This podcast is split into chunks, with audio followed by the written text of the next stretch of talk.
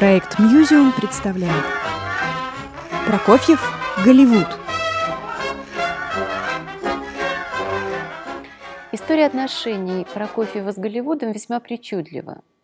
Дело в том, что попыток э, заманить его в это кинопроизводство со стороны Голливуда и попыток самого Прокофьева начать сотрудничество с Голливудом было несколько, и ни одна из них, в общем, успехом не увенчалась. Но в то же самое время музыка Прокофьева очень много звучала в голливудском кинематографе и в мировом кинематографе вообще. И, может быть, даже это самый кинематографичный из классиков XX века. Ибо даже в его сочинениях для театра, а порой и в сочинениях э, симфонических, или написанное для отдельных инструментов. Этот принцип, кинематографический принцип монтажа вполне отчетливо наблюдается. Но мы все-таки обратимся к эм, биографической конве жизни Прокофьева, просто потому, что она, пожалуй, нам продемонстрирует, из чего, из каких событий складывается э, путь человека, путь художника и как эти события в той или иной степени влияют на тип его высказывания. Знакомство с Голливудом произошло в канун 21 года. Это э, было начало иммигрантской эпопеи Прокофьева. Он уже немножко осмотрелся на Западе и через э, своих знакомых, э, российских знакомых, э, иммигрантов, он э, входит в круг Голливуда в очень, как бы сказать, удобный момент. То есть накануне Нового года. И э, вот это совместное празднование Нового года, конечно, э, сближает его со многими из тех, кого он встретил в этой компании. Одной из э, таких его приятельниц, ну, можно сказать, точнее, даже романических привязанностей, была Дагмара Годовская, одна из э, начинающих тогда молодых, чрезвычайно хорошеньких актрис Голливуда и по совместительству дочкой э, знаменитого пианиста Годовского. Э, таким образом, Прокофьева с ней многое роднила. И интерес к музыке, и вовлеченность в музыкальную жизнь, и в то же время э, очень заинтересованный эм, подход к событиям в кинематографе. На этом празднике он встречается и с, со звездой Э, Голливуда, уже, так сказать, очень ярко просиявшей, Аллой Назимовой.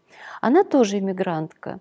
Она иммигрантка с э, богатой э, биографией театральной, которая началась в России эм, и которая воссияла потом на Бродвее при помощи, опять-таки, нашей иммигрантской среды,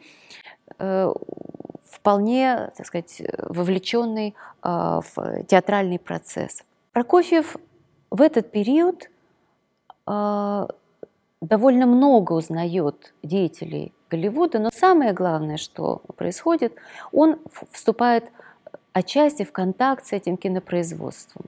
Прокофьев знакомится не только с деятелями э, кинематографа мирового, но и с кухней кинематографа. Вот в этом кругу он уже узнает о некоторых новых Э, тенденциях в мире такого еще нового и молодого э, искусства. Но это было лишь предысторией. История, можно сказать, началась в 30 году, когда он приехал э, в Голливуд уже известным композитором, и композитором, рассчитывающим на э, какие-то предложения. Предложение поступило от э, звезды мирового кинематографа и безусловной первой величины Голливуда Глории Свенсон, э, знаменитой красавицы, которая делала в этот момент карьеру, в том числе как продюсер. И хотела снимать фильм под, под собственным началом. Этот фильм назывался «Что за вдова?». Деньги на него давал отец будущего президента Америки Кеннеди – который э, был заинтересован э, в отношении с Глорией Свенсон по понятным причинам. И э, выбор в качестве композитора пал на Прокофьева. Был званый ужин, а, было восхищение Прокофьева небывалой красотой Глории Свенсон, которой он говорил, даже страшно подойти, настолько ослепительно она Все это очень ему запомнилось, были различные разговоры о том, что за фильм и так далее. Но самое главное ожидало его впереди. Это домашний кинотеатр, в котором он впервые увидел звуковой фильм. Надо сказать, что к этому времени биография Прокофьева кинозрителя была весьма богата впечатлениями. Он регулярно посещал кинематограф еще со времен дореволюционной России. Он практически не пропускал каких-то э, новых, вызывающих всеобщий интерес э, лент.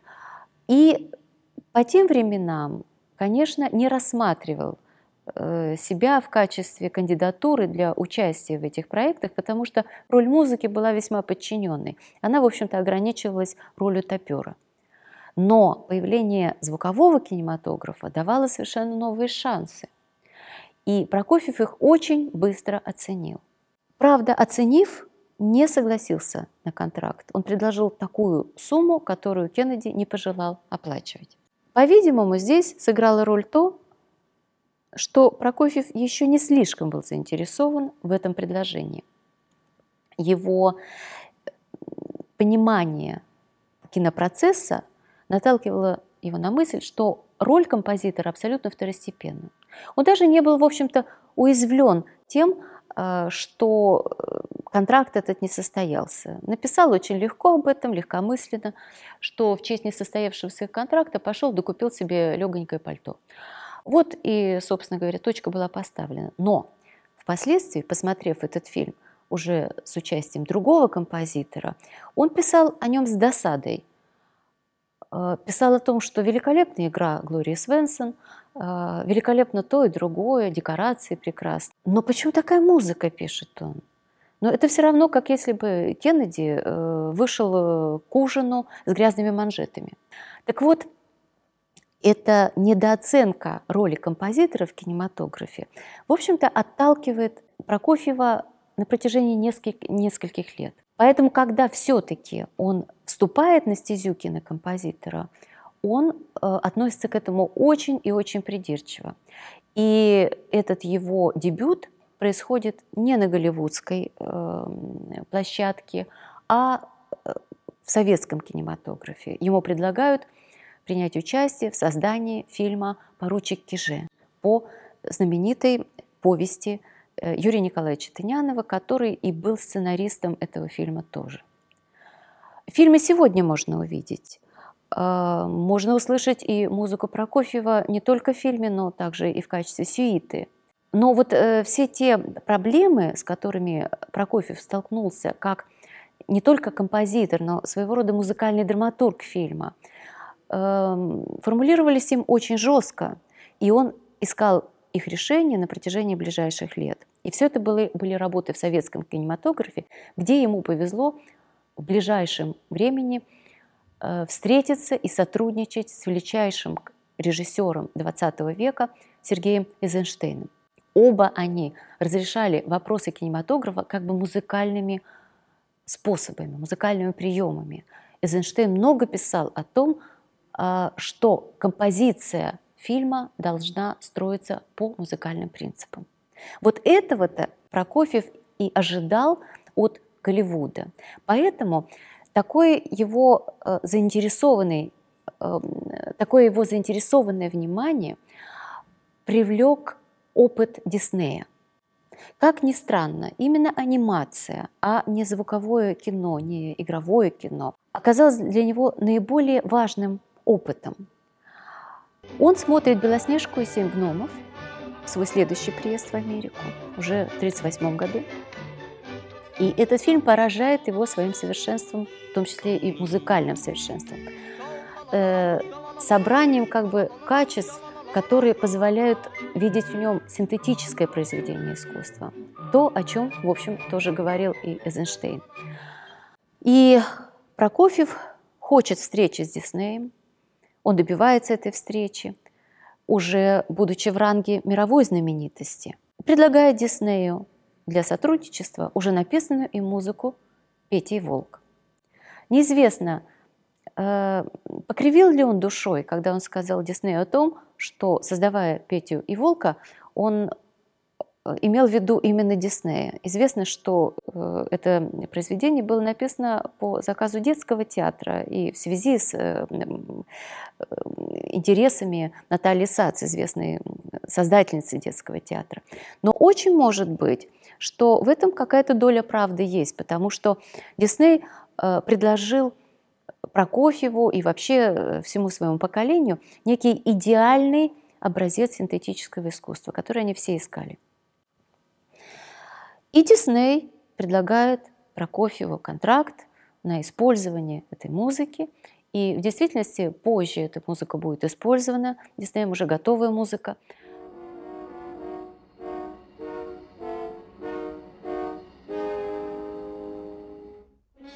Just when things are looking blackest, hark, what's that we hear? What's this we see?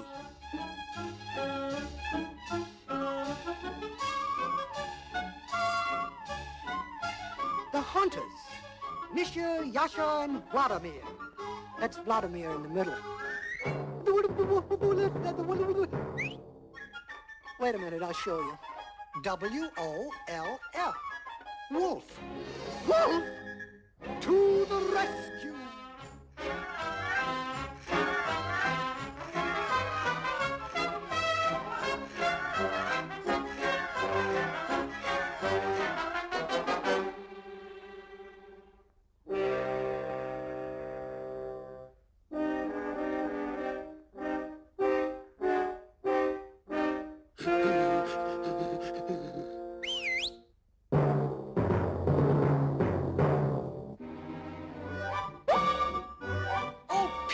You're safe.